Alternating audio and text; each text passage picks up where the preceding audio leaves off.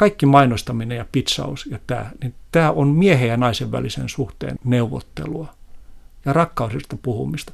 Et kun ne puhuu siellä mainostoimistossa asiakkaista ja näistä kampanjoista, niin koko ajan etsitään sitä, sitä reittiä niin kuin miehen luota naisen luokse ja naisen luota miehen luokse.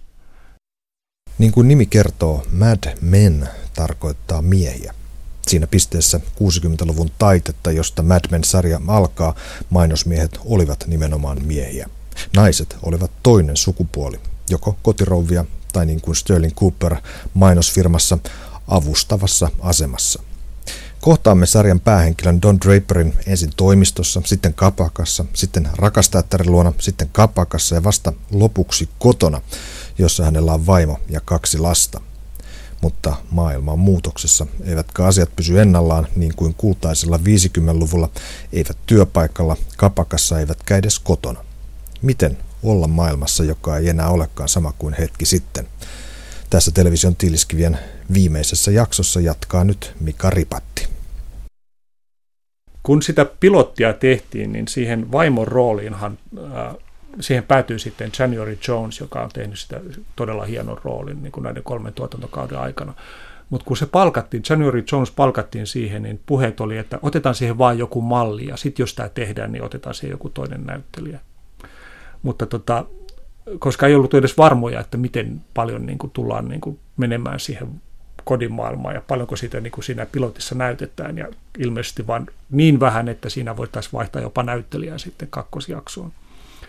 Sehän toimii myös sellaisena niin kuin dramaturgisena käänteen, käänteenä ja loppukoukkuna. Että me ollaan nähty tämä ihminen, joka elää hyvin niin kuin vapaasti, vapaata ja hallittua professionaalia elämää, jolla on rakastajattaria ja tota, niin ja kaiken näköistä kiinnostavaa meneillään, niin sitten päätyy siihen sellaiseen ikoniseen kuvaan lähiötalosta ja perheestä ja lapsista, jotka nukkuvat sängyssä ja vaimo, joka katselee ovelta. Niin se on tämmöinen laatukuva. Se on hyvin laatukuva ja sitten tulee nimenomaan mieleen sitten myöhemmässä jaksossa, kun äh, tota Betty, siis Donin vaimo, päätyy tällaiseen Coca-Cola-kampanjaan koekuvauksiin, niin sen Coca-Cola-kampanjan kuvat on samannäköisiä kuin sitten tässä tässä mm. tota, niin, jaksossa tai tässä kohtauksessa Donista ja hänen perheestään. Ja me katsojina tietysti ollaan jo niin pitkällä ja niin lukutaitoisia, että jos me nähdään tällainen kuva elämästä, niin me tiedetään, että tämä on matkalla kohti hajoamista. Että tällainen laatukuva perheestä, niin, tota, niin jossa niin kuin Karl Larssonillakin olisi tekemistä, niin, tota, niin se ei tule pysymään ehjänä, se tulee hajoamaan. Ja se, se, sillä lyödään myös sitten koukku seuraavaan okei, pilotti on tehty ja tota, niin ihan sitä varten, että toivottavasti joku tilaa niin kuin kakkosjaksonkin. Niin se koukku on tehty tietysti tilaajia varten, mutta myös katsojia varten, että sitten kun sarja alkaa, niin me, me halutaan nähdä, että miten tämä kaksoiselämä jatkuu, miten, miten nämä eri tilit, Donilla on erilaisia tilejä niin kuin identiteetillään, niin kuinka, nämä, kuinka niin kuin on mahdollista manageroida näitä eri tilejä, että kuinka mahdollista pitää niiden taseet niin kuin puhtaina ja sotkeutumatta toisiinsa.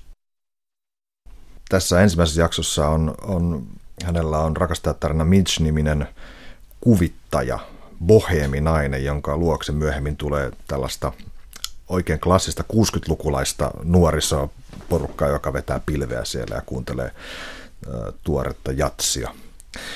Mutta sitten oli jännittävää, että mä rupesin miettimään näitä myöhempiä rakastajattaria, joita sieltä tulee. Tulee juutalainen tavarastalon johtaja Rachel Menken, joka, joka tuota, kokouksessa Sterling Cooperissa Don Draper on luullut, että sieltä tulee mies. Ja, ja Rachel sanoi, että you were expecting me to be a man – My father was expecting to. Eli siis hämmästyttävä asema naiselle. Sitten tulee Bobby, joka on koomikon vaimo, joka tuota, neuvoo erästä Sterling Cooperin työntekijää Peggyä, että, että sinä et voi olla mies, että ole nainen. Ja englanniksi sanottuna viimeinen lause, että it's powerful, powerful business when done correctly. ja tämä on tämmöinen aika jyrä, tämä, tämä rouva. Ja sitten on Susan Farrell, joka on, joka on Donin tyttären äh, Sallin opettaja, joka on taas hyvin idealistinen tyyppi. Aivan erilainen kuin nämä muut. Miksi nämä on erilaisia kaikki? Siksi, että Don tekee niin valtavasti töitä löytääkseen sen oikean niin kuin, virityksen itsensä kanssa. Että kuka hänen pitää... Ne on tavallaan niin kuin, ne on vaatteita, ne rakastajattaret on vaatteita ja Don on koko ajan pelin edessä. Se kokeilee, että missä asussa voi lähteä maailmaan.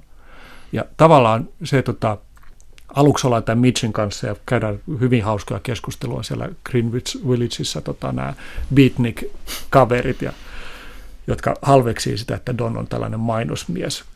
Ja tota, sitten tulee erittäin hyviä tota, heittoja, koska Donhan ei jää kakkoseksi, kuin hänelle niin kuin piruillaan.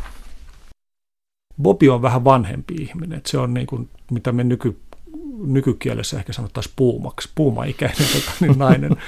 Ja Don hakee niin kuin siitä jotain, selvästikin jotain auktoriteettia, mitä hän ei hae niin kuin näistä nuoremmista naisista. Sitten kun meille tulee tämä tota Susan, joka on alempana niin kuin iältään ja sosiaaliselta hierarkialtaan kuin Don, niin tota Don on erilainen, pystyy ottamaan niin kuin sellaisen, ei nyt suorastaan isällisen, mutta niin kuin vanhemman miehen roolin suhteessa siihen. Nämä erilaiset roolit, niin kuin erilaiset niin kuin rakastajuudet ja rakastajattaret, mä niin kuin näen ne sellaisena Donin ää, miehen ja naisen välisen suhteen niin kuin kokeiluna, että kuinka maailmassa ollaan, kuinka, töissä kokeillaan sitä, että kuinka maailmassa ollaan niin kuin bisnesmielessä ja näiden naisten kanssa kokeillaan, että kuinka minä olen mies. Ja se iso kysymys siitä, Donillahan on niin kuin läht, niin kuin ihan lapsesta lähtien, että kuinka, hän, kuinka miehen pitää olla. Meillä on valtavan vahva kohtaus siinä ensimmäisessä jaksossa, kun tota, niin Don kutsutaan katsomaan, tai silloin hän on vielä Dick Whitman, ehkä yhdeksänvuotias, kahdeksanvuotias, kutsutaan katsomaan tuota huoneeseen, missä hänen äitipuolensa on synnyttänyt hänelle velipuolen. Ja tota, Don ei haluaisi tulla, ja sitten hänet pakotetaan. Ja sitten se äitipuoli, joka selvästikään ei ole kauhean kiintynyt Doniin, niin tota, katsoo rakastavasti sitä vastasyntynyttä vauvaa ja sanoo, että I named him Adam after the first man. Ja jos nyt jotain arpia pitää ihmiseen jättää, niin tämä on aika hyvä tapa, niin kuin, että, mm-hmm. että, että sinä et ole mitään, Don. Että nyt syntyy perheeseen ensimmäinen mies.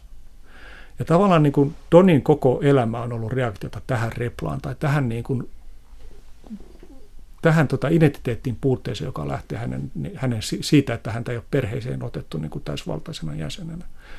Ja näitä niin kuin yrityksiä, että, että, niin kuin, että miten, miten sisältä tyhjä ihminen, jolla on vain niin kuin sosiaalinen identiteetti, mutta ei itselleen mitään totuutta itsestään, niin kuinka hän pystyy pärjäämään maailmassa, joka muuttuu niin nopeasti. Koska jos maailma muuttuu nopeasti ja sulla ei ole sisällä mitään, niin silloinhan sun ainoat välineet on se, että sä pystyt vaihtamaan sitä kuorta todella nopeasti.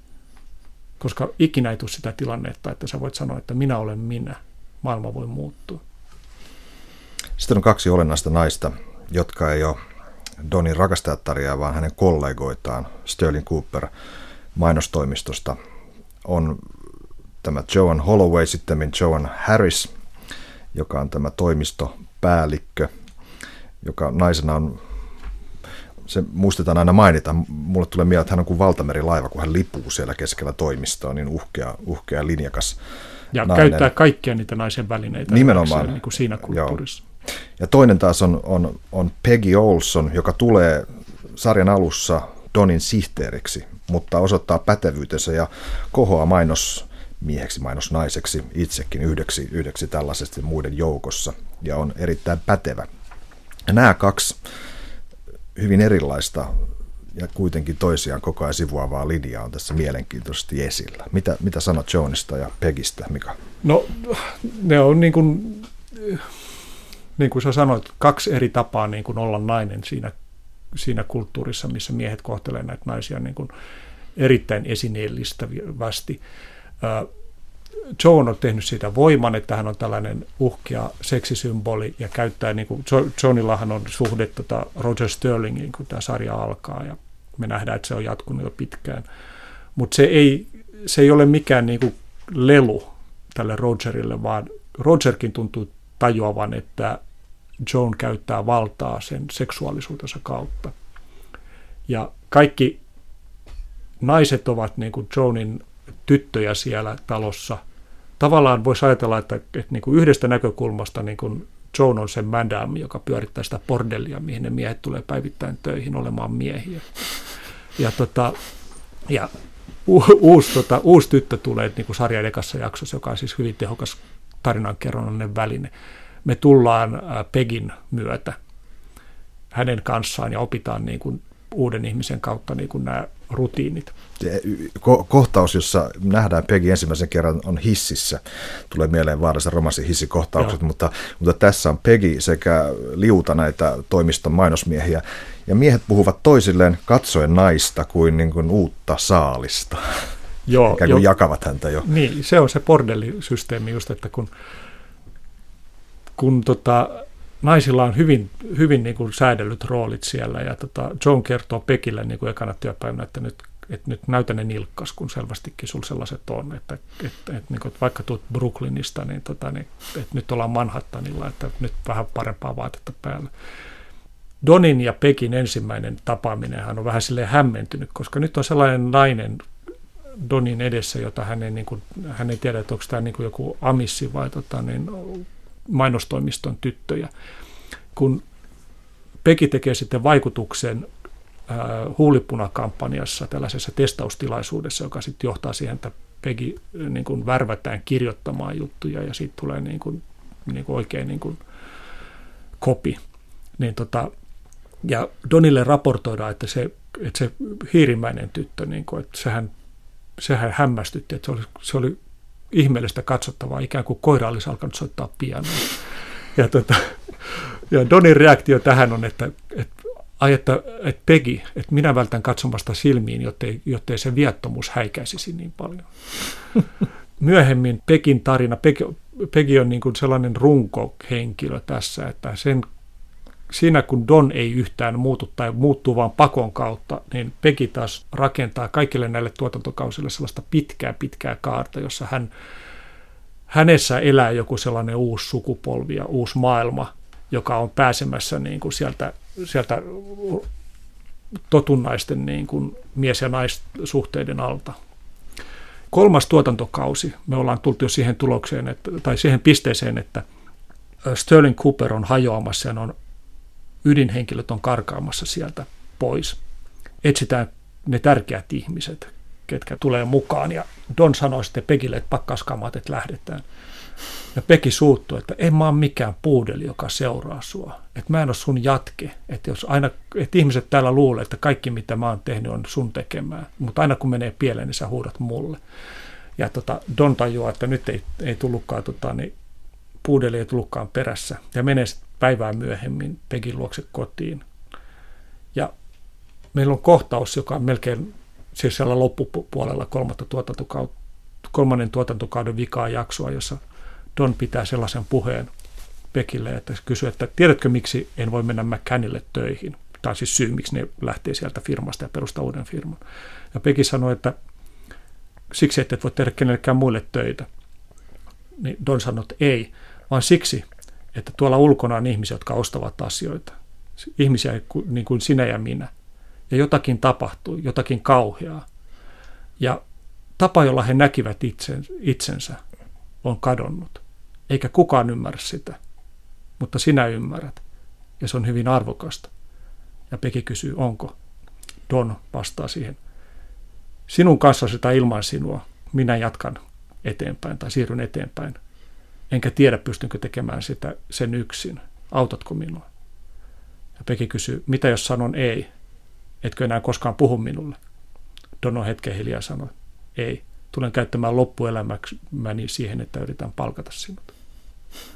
Ja tämä on niin kaunis kohtaus. Tämä on yksi kauniimpia rakkauskohtauksia kautta pitch-kohtauksia niin kuin, mm, tota, TV-sarjoissa ikinä. Ja samalla se tota, niin, kiteyttää, mistä koko tässä sarjassa on kysymys. Siitä, että että tämä kaikki mainostaminen ja pitsaus ja tämä, niin tämä on miehen ja naisen välisen suhteen niin kuin neuvottelua ja rakkaudesta puhumista. Että kun ne puhuu siellä mainostoimistossa asiakkaista ja näistä kampanjoista, niin koko ajan etsitään sitä, sitä reittiä niin kuin miehen luota naisen luokse ja naisen luota miehen luokse.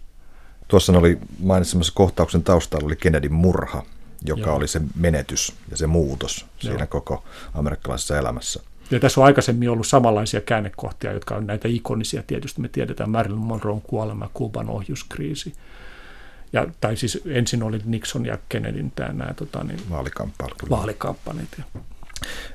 Mielenkiintoista on se, että, että tulee eräs takauma jakso, joka, joka on, joka on tuota, peräisin siltä ajalta, että aivan, aivan alussahan Peggy hakee tällaisen niin kuin bordellin tuleva nainen, niin hakee suhdetta sinne sun tänne. Hän yrittää Donia. Sitten Pete Campbell ho- ho- hoippuu kännipäissä hänen ovelleen ja heillä on yhden yön suhde. Peggy tulee raskaaksi, synnyttää lapsen, jonka antaa äitinsä ja sisarensa hoidettavaksi ja elää kuin sitä olisikaan, mutta masentuu. Diagnoosin kai synnytysmasennus. Hän on sairaalassa. Joo. Juuri tota, saanut, saatuan ylennyksen on sairaalassa. Don Draper tulee hänen luokseen ja, ja sanoo näillä sanoilla, että get out of here and move forward. Lähde täältä pois ja siirry eteenpäin. This never happened. Että tätä ei koskaan tapahtunutkaan. Ja, ja, ja sä kauhistut, kun sä huomaat, kuinka helppoa on niin kuin se, että, että tätä ei todellakaan ole tapahtunut. Se on se Donin väline, paras Hän tarjoaa väline, sen oman. Se kompartmentalisointi. Kyllä. Eli kompartmentalisoi tämä pois sun elämästä, sitä vauvaa ja kaikki tämä, mitä Piitin kanssa tapahtui seksuaalisella tasolla. Ja Pekihän tekee se hyvin menestyksekkäästi ja myöhemmin tai jossain vaiheessa me sitten käsitellään sitä, kuinka hänen siskonsa kantaa hänelle kaunaa siitä, että miten, mm. miten hän teki syntiä eikä yhtään piittaa, mitä Tab teki. Pitsauksesta on puhuttu jonkin verran. Mika Riipati, tämähän on käsite, joka mainosmaailmassa on vaikka kuinka vanha, mediamaailmassa myöskin tuttu. Se on tänne Yleisradionkin tullut tämän vuosikymmenen aikana. Sitä joutuu itse kukin harjoittamaan. Eli sehän on siis, miten sä, miten sä tiivistäisit pitsauksen olemuksen? Pitching on tämä englanninkielinen verbi, to pitch. Syöttää itse asiassa, sehän on, se on baseball-termi. Se on urheilutermi alun perin. Sehän on tota, sitähän voi katsoa monesta suunnasta, mutta yhdellä tavalla se on nimenomaan isku, iskemistä. Et mikä, on se, mikä, mikä on se repla, jolla niin kuin lähestytään toista sukupuolta baarissa tai, tai kaupungilla. Ja bisneksen tuotuna se on se, että kuinka, kuinka esitän itseni ja tuotteeni sellaisessa muodossa, että toinen ihminen pystyy hyväksymään sen menettämättä omia kasvojaan, näyttämättä typerykseltä. Eli se on yhteinen peli siitä, pel, yhteinen peli, jossa pyritään säilyttämään kasvoja ja lisäämään sosiaalista statusta. Mainosmaailmassa tai tällaisessa myymistyössä niin tietysti se on sitä, että toinen antaa tuotteen, joka on niin houkutteleva, että toisen on niin kuin, toinen pystyy lisäämään omaa identiteettiään ja oman identiteettinsä vahvuuksia hyväksymällä sen. Hyvä esimerkki on tämä aivan sarjan ensimmäinen pitsaus, Lucky Strike, tupakka, jonka kanssa Don Draper tuntuu joutuvan aikamoisiin ongelmiin. Hän ei, hän ei ennen pizzaustilaisuutta hänelle ole muuta kuin ne servetit ja hajanaisia ajatuksia. Ja, ja tota, tilanne on se, että Lucky Strikein porukka on siellä. Ja se ongelma, mikä tässä on se, että on kumottu tietyt tupak- savukkeisiin liittyvät terveysvaikutukset. Eli tupakkamainonnassa ei voi käyttää että tämä on terveellisempi tai jollain tavalla vähemmän myrkyllinen tai jotenkin edistää tota, hyvinvoinnin lisäksi terveyttä. Eli mitä meille jää? Niin kuin Don sitten lopuksi, ennen kuin tilanne on päättynyt katastrofaalisesti, toteaa, että kun aloittaa se pitsauksen, että, että okei, nyt täällä myydään viittä tupakkaa. Ne on kaikki, kaikki samalla viivalla, niissä, niissä on mitään eroa että kertokaa nyt, miten teidän tupakat tehdään. Ja sitten tämä Lucky Strikein pomo ja hänen poikansa siinä sitten kertovat, että miten se valmistetaan. Ja sitten sieltä Don tarttuu yhteen ää, verbiin, it's toasted. Yeah. Ja sitten hän panee sinne Lucky Strike, it's toasted. Mä tiedän, mikä tämä toasted on, se pahdetaan ah, jotenkin, niin, pahdetaan no, kyllä. No sitten nämä Lucky Strikein porukat on, että no mitä ihmeellistä, että kaikkihan tupakat pahdetaan. Ei, ne kaikki muut on myrkyllisiä. ja siinä se on tämä, tämä, tämä hieno ajatus, että, että mainonta perustuu tähän näin, että luodaan se kuva, että, että sul, sul, you're okay. Mä en polta, mutta kun mä näin sen jakson, niin mä ajattelin, että ai, toihan on, kuulostaa hyvältä. se jopa niin kuin vuosikymmenten läpi niin kuin sen, sen yksi, yksi lain niin kuin, tota, niin oli vakuuttava. Sitähän luodaan, siis luodaan kuvia ihmisille tilanteista, jossa ne voivat olla vähän enemmän kuin ne pelkäävät olevansa ja tietävät olevansa. Luodaan ihmisille syöttyjä, joissa, jo, joita he voivat käyttää tullakseen vähän toisiksi kuin he ovat. No ajatellaan nyt joku markkinoi jotain iPadia niin kuin mainoksella, niin ei ne mainokset perustu siihen, että välttämättä, että ne, mitä kaikkea sitten tulee tuottavaa tekemään sillä niin kuin uudella vehkeellä, jollaista ei ole vielä kenelläkään niin kuin ollut aikaisemmin, vaan siihen, että miltä minä tunne, tunnun ja miten minä näyttäydyn ulospäin, kun olen sellainen ihminen, joka käyttää sitä iPadia tai joka polttaa lakistraikkia 50 vuotta sitten. Se ei eroa mistään vastaavista vehkeistä. Samaa voi tehdä muillakin. Niin. Mutta... Niin, it's toasted. Joo, it's toasted. Onko tässä jotain semmoista, että miten, miltä tavalla fiktio syntyy? Miten luodaan tuntua, että olet tarinassa, sä olet sisällä täällä ja se etenee tuonne ja se on hyvä suunta? No se on se, mikä fiktiossa on, ja mainonnassakin varmaan, en ole itse, itse ammattilainen, mutta tota, mainonnan puolella, mutta fiktiossa on tärkeää se, että näytetään, se, näytetään vain vähän. Ei näytetä missään nimessä ei näytetä kaikkea tai kontrolloidaan sitä, mitä näytetään asioista. Et jos tarinasta annetaan heti kaikki, niin meitähän ei kiinnosta se yhtään. Meidän pitää antaa hallitu, hallitusti sellaisia niin kuin seminaalisia hetkiä, jotka luovat meissä vastaanottajassa, katsojassa tai lukijassa tai tota, ja jutun seuraajassa, niin luo voimakkaita mielikuvia ja antaa mahdollisuuden niin kuin projisoida odotuksia. Ja tota, tämän odotusten projisoinnin ja tilan antamisen niin kuin odotuksille, niin siitähän on kysymys niin kuin tarinan kerronnassa. Ja juuri siinä, että, tota, että, että Don näytetään alussa vain takapäin ja tolpan takaa niin, tai seine, seinien tota, sermien takaa, niin, tota, niin siitähän lähdetään, että, että me, me, me kerrotaan katsojalle, että nyt luodaan tyhjää tilaa, joka tulee täyttymään jollakin, ja katsojahan alkaa sitä täyttää heti itse. Ja tämä, tämä niin kuin dialogi katsojan ja tarinan kertojan välillä on se, millä vangitaan katsoja. No tietysti nämä tekee sitä työkseen mainostoimistossa nämä ihmiset, ja ne käyvät sitä keskustelua sitten. Se huulipunakampanjan kanssa hyvin, hyvin tota, niin, kiinnostava, kun tässä Belzoli huulipunafirma tulee niin kuin sadan erilaisen huulipunan kanssa Sterling Cooperille ja sanoo, että me tarvitaan mainoskampanja näistä sadasta huulipunasävystä. Niin sitten ne testaa niitä siellä ja Peggy on nimenomaan se, joka sanoo, että en mä halua sataa huulipunaa, mä haluan vain yhden. Se sitten kehittyy siellä tota, niin, ka, tota, mainostoimistossa kampanjaksi, jonka niin kuin, myyntilause on Mark Your Man – Eli nimenomaan käytetään sitä, että on yksi asia, sadasta vaihtoehdosta ehdosta, niin yhdellä kuluttajalla on vain yksi kiinnostus. Se haluaa sen yhden värin ja se haluaa vain yhden miehen. Ja panemalla sitä huulipunaa yhtä väriä huuliinsa ja suutelemalla sitä miestä, niin se merkitsee sen omakseen. Tämä on se sama syy, minkä takia niin kun hirveän usein nämä tällaiset tarinat, jotka interaktiiviset tarinat, jotka antaa katsojalle mahdollisuuden valita tarinan suuntaan, niin ne menee pieleen. Se, se premissi on väärä, että ihmiset haluaisivat itse ratkaista, mihin mennään. Ihmiset haluaa olla siinä prosessissa mukana. He haluavat arvata, mihin ollaan menossa, mutta he haluavat yllättyä positiivisesti ja negatiivisesti sen oman odotuksensa suhteen. Eli kun mä katson katson hausia vaikka, niin mä arvaan, että mikähän sairaus on kyseessä. Joskus mä arvaan lähelle oikein, joskus mä arvaan täysin väärin, mutta mä haluan olla siinä prosessissa mukana ja joskus, joskus niin kuin askeleen edellä jopa. Ei mua kiinnostaisi se, että mä voin nyt painaa nappulaa, että onko se nyt aivosyöpä vai tota, niin maksa sairaus jossain plot point kakkosen kohdalla. Ei se mua kiinnostaisi yhtään, koska silloin en mä halua tarinan ääressä olla se, joka tekee kaiken sen työn. Mä haluan olla se ihminen, jolle se työ tehdään. Don Draper joutuu itsekin, ää, ei mainosmiehen, vaan kauppiaan uhriksi. Ja kauppialla on ihan mainosmiehen pitsaustyyli. Ja sehän meni sillä tavalla, että mainos, ei kun, anteeksi, autokauppias kysyy Donilta, että millä sä ajat? No Dodgella. Jolloin hän sanoi, että hieno auto päästä paikasta toiseen.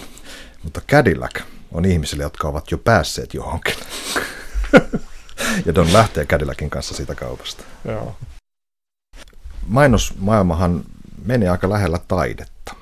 Ja, ja täällä on muutamia kohteja, jotka, jotka siinä tarinassa jollain tavalla hauskasti liippaa läheltä. Esimerkiksi siinä, kun Sterling Cooperin toinen pomo Bert Cooper hommaa omaan toimistoonsa Maat Rothkon maalauksen.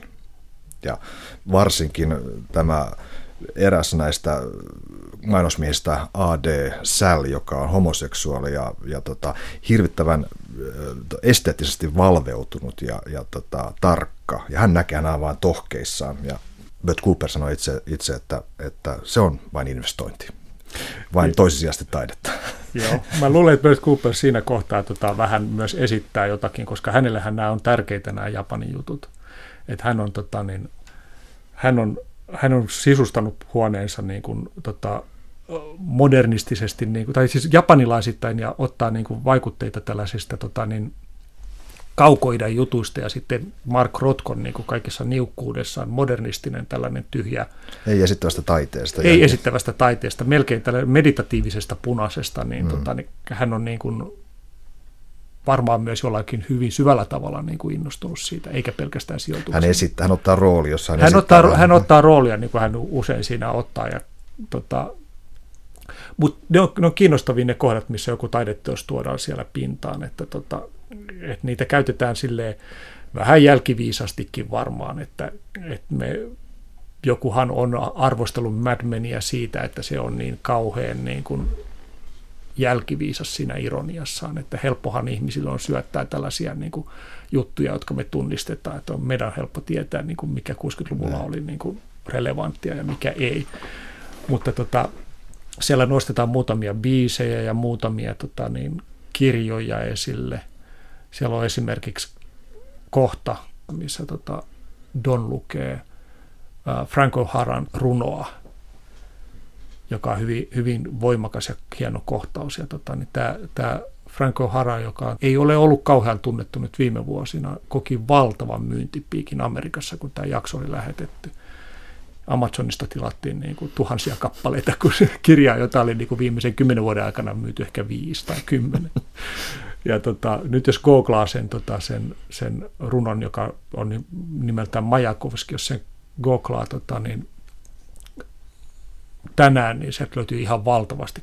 Jokainen on pannut sen Facebookiinsa niin kuin statukseen, tai tota, niin ihmiset käyttää sitä suurena niin kuin oivalluksena. Ja se runohan tota, käsittelee nimenomaan siitä, että kuka minä olen ja miten saan, miten saan niin kuin tämän katastrofin, joka on persoonallisuuteni, näyttämään taas kauniilta. Lopuksi Mika Ripatti, mikä sun mielestä on Mad Menin perusvire? Onko siellä joku yhteinen semmoinen eteenpäin vievä voima, semmoinen eetos, joka ajaa tätä koko ryhmää eteenpäin, koko tätä sarjaa eteenpäin? Mun mielestä se kertoo elämästä sille aika kaunilla, kaunilla ja toiveikkaallakin tavalla, että, että monesti kun katsoo hyvin tehtyä epokkia, niin se tunne, mikä syntyy, on se, että, että ajatellaan, että noi, noikin ihmiset elivät keskellä parasta niin kuin ikäänsä tuossa vaiheessa ja sitten he vanhenivat ja kuolivat. Ja samalla tavalla minä olen nyt tässä omassa ajassani niin kuin tässä iässä ja matkalla niin kuin siihen samaan taloon, mihin kaikki elävä kokoontuu. Että, tota, että me nähdään ää, inhimillisen elämän tai ihmisyyden vaikeudet niin kuin toisessa ajassa ja toisessa paikassa ja pystytään reflektoimaan, että, että, niin kuin, että nämä perusehdot, millä me täällä maailmassa ollaan, ne ovat muuttumattomia. Että niin kuin ajat muuttuu ja niin kuin nämä tilpehörit meidän ympärillä muuttuu ja jotkut niin kuin sosiaaliset koodit muuttuu, mutta niin sama, samaa eksyneisyyttä ja yksinäisyyttä me koetaan ja samaa, tota, niin, samaa rakkautta me halutaan ja etsitään parasta tapaa se tehdä monesti, monesti tai useimmiten täysin metsään mennen. Ja, tota, ja se, että vaikka Mad Men katsoo omaa aikansa ironisesti, niin se ei katso sitä ilkeästi tai niin kuin näsäviisaasti. Se katsoo niitä ihmisiä niin kuin ymmärtäen sen tilanteen, missä he ovat ja, ja asettumatta niiden ihmisten yläpuolelle. Mulle ainakin tulee sellainen vaikutelma. Ne mainosmiehet ei ole, niitä ei glorifioida, ne välillä tiputetaan, ne osoitetaan niiden paikka siellä yhteisössä, että mainosmies, niin siitä jotenkin tulee tämmöinenkin tuntuu, että se on monesta suunnasta valaistu. Niitä ei katsota ulko, ulkoapäin eikä tuomiten. Et meillä on se yksi kohtaus, missä tota Roger sanoi Donille, että, tota, että kertoo, viittaa entiseen vaimoonsa, että tiedätkö mikä Monan vika oli? Se oli se, että hän alkoi tuomita. Ja se katsoo Rogeria, että minä en tarvitse ympärillä ihmisiä, jotka tuomitsevat. Niin tota, sama, samalla tavalla se sellainen niin kuin sarjan iso, iso viesti on se, että ei tässä ketään olla tuomitsemassa. Et ne, nämä on ihmiset, jotka tekevät elämästään niin kuin sen antamilla ehdoilla sen parhaan mahdollisen elämän ja ikävä kyllä satuttavat itseään siinä matkalla ja satuttavat toisiaankin siinä matkalla, mutta eivät pahuuttaa vaan sen takia, että eivät paremmin osaa sitä elämänsä elää. Kiitos. Mennään Doni ja Betin suhteesta, mennään siitä sisään. Joo. Niin, Betty, Betty Draper, hän on, mä kuvittelen häntä mielessäni, itse asiassa mä voin katsoa häntä vaikka tästä, tästä tota boksin, boksin kannesta, niin hän on juuri semmoinen, semmoinen tota blondi, jonka Hitchcock olisi varmaan pestannut jonkun Tippi Hedrenin tai Grace Kellin tota, sijasta tai lisäksi johonkin leffaansa. Joo, Hyvin. tai Mary Saintin. Aivan, joo. aivan. Tota, joo, ja sitten se, mitä tapahtuu Donin ja Betin välillä on niin kuin kauhean surullista ja kauhean kaunista ja välillä niin kuin tosi ahdistavaakin, mutta Donhan ei osaa käsitellä vaimoa niin kuin sillä tavalla, että hän pystyisi pitämään sen vaimon, ainakaan nyt kolmen tuotantokauden perusteella. Tota, Donin ja Betin välillä on muutamia kohtauksia, jotka on hyvin voimakkaasti koodattuja musiikilla. Meillä on se, tota, meillä on se kohtaus, me kuvataan vuoden 1962 ystävänpäivää. Se on toisen tuotantokauden eka jakso. Doni ja Betty on hotellissa. Lapset on jätetty hoitoon ja ne on mennyt hotelliin ja Betillä on päällään tota, Donin antama uusi turkki. Ja tota, Betty laskeutuu portaita alas ja hyvin, hyvin kaunis musiikki soi. Ja se musiikki on tota, teema Rimski-Korsakovin Sadko-operasta. Intian, se on se, sellainen teema kuin Intian laulu. Ja tota, ja Don katsoo aivan lumoutuneena. Ja jos ajatellaan tätä Intian laulu, niin se voisi, tietysti siinä voisi olla tällainenkin merkitystaso, että, että, että naisessa on jotakin niin salaperäistä ja vierasta maata, että sinne voi vaan kaivata. Siinä on sellainen mm. hyvin haikea kaipauksen teema. Ja sitten myöhemmin kuluu aikaa ja Donilla ja Betillä aina menee välillä huonommin ja välillä paremmin. Ja Don lähtee sitten tota, niin, aika huonolla tolalla just silloin Betin kanssa suhde, niin hän lähtee länsirannikolle ja on hyvin mietteissään siellä ja altis niin kuin sellaiselle niin kuin haavoittuvuudelle ja rakkauden kaipulle. Ja, ja Don on uima-altalla ja hän on hukannut kaikki matkatavaransa. Ja hän on pukupäällään siellä uima-altaalla ja, ja hän näkee takapäin ihan Betin lookalike-hahmon. Ja taustalla soi tämä sama tota, biisi, Rimski-Korsakovin teema. Ja nyt se on samba jatsamba tota, niin, sovituksena. Ja, ja tota, tämä on hienoa, että tässä, tässä sarjassa niin käytetään niin pieniä ja niin hienovaraisia juttuja, että jos ollaan, ollaan niin kuin nähty aikaisemmin se kohtaus, kun niillä on rakkautta välillään, ne siinä ekassa kohtauksessa päätyy sitten tota, niin, hotellihuoneeseen ja ne, niillä on kiva yö siellä, tai ainakin se alkaa kivasti. Ja nyt tässä näin, vaikeuksien jälkeen kymmenen jaksoa myöhemmin, niin tota, Don on vierassa paikassa vieralla maalla ja sitten se kuulee sen, taas sen Intian teeman ja näkee naisen. Ja, ja se, se tunne siitä rakkaudesta, että joka on tuolla jossakin, niin se on väkevä. Mutta, mutta että et tämä sarja pystyy niin kuin hyvin hienovaraisesti käyttää tällaisia tota niin, musiikillisia juttuja. Tai sitten siinä kohtauksessa, kun ne siellä Greenwich Villageissa kuuntelee sitä tota Miles Davisin Concerto de Aranjuesia, niin sillä taas tuodaan jotakin toista erilaista siihen. Tiedä, onko, onko siinä eksotiikka ehkä jonkin verran, mutta ensimmäisen jakson lopussa, kun Don ensimmäistä kertaa tulee kotiin, hän ajaa auton siihen talon pihamaalle, niin taustalla soi versio Ellingtonin karavaanista. Joo. Joka on sekin tietyllä tavalla orientaalinen juttu. Joo, ja sitten sit vielä se, mikä, tota, niin, että jokainen jaksohan päättyy, tai melkein kaikki jaksot, muutamia poikkeuksia lukunottamatta, päättyy johonkin, tota, niin, johonkin biisiin, joka tavallaan kommentoi sitä jaksoa tai luo, viittaa johonkin siihen maisemaan, missä se jakso on liikkunut. Että on niin kuin, jossain lauletaan I Need the Old Time Religion tai sitten kolmannen kauden vikat jakso päättyy Roy Orbisonin tota, biisiin. Ja sitten yksi jakso päättyy pelkästään kaupungin kadun ääniin. Ja sitten kun se tapahtuu, niin sitten se on taas oma musiikkinsa, koska se on niin erilaista kuin koskaan ennen. Tässä noudatetaan samaa nyt 2000-luvulla tullutta traditiota, niin kuin Sopranosissa tai The Wire-sarjassa. Tässä nimenomaan loppumusiikkien käytössä, Joo. mikä on, se on valistunut tapa. Se on, se on sivistynyt ja valistunut se on, tapa. Se on valistunut ja hirveän kateutta herättävä, koska suomalaisissa TV-sarjoissa meillä ei ole ikinä sellaisia rahallisia mahdollisuuksia. Se, se musiikki maksaa. Että tota, niin, olisi kiva aina käyttää tuollaisia suuria, suuria juttuja niin kuin menneiltä vuosikymmeniltä tai uudemmilta.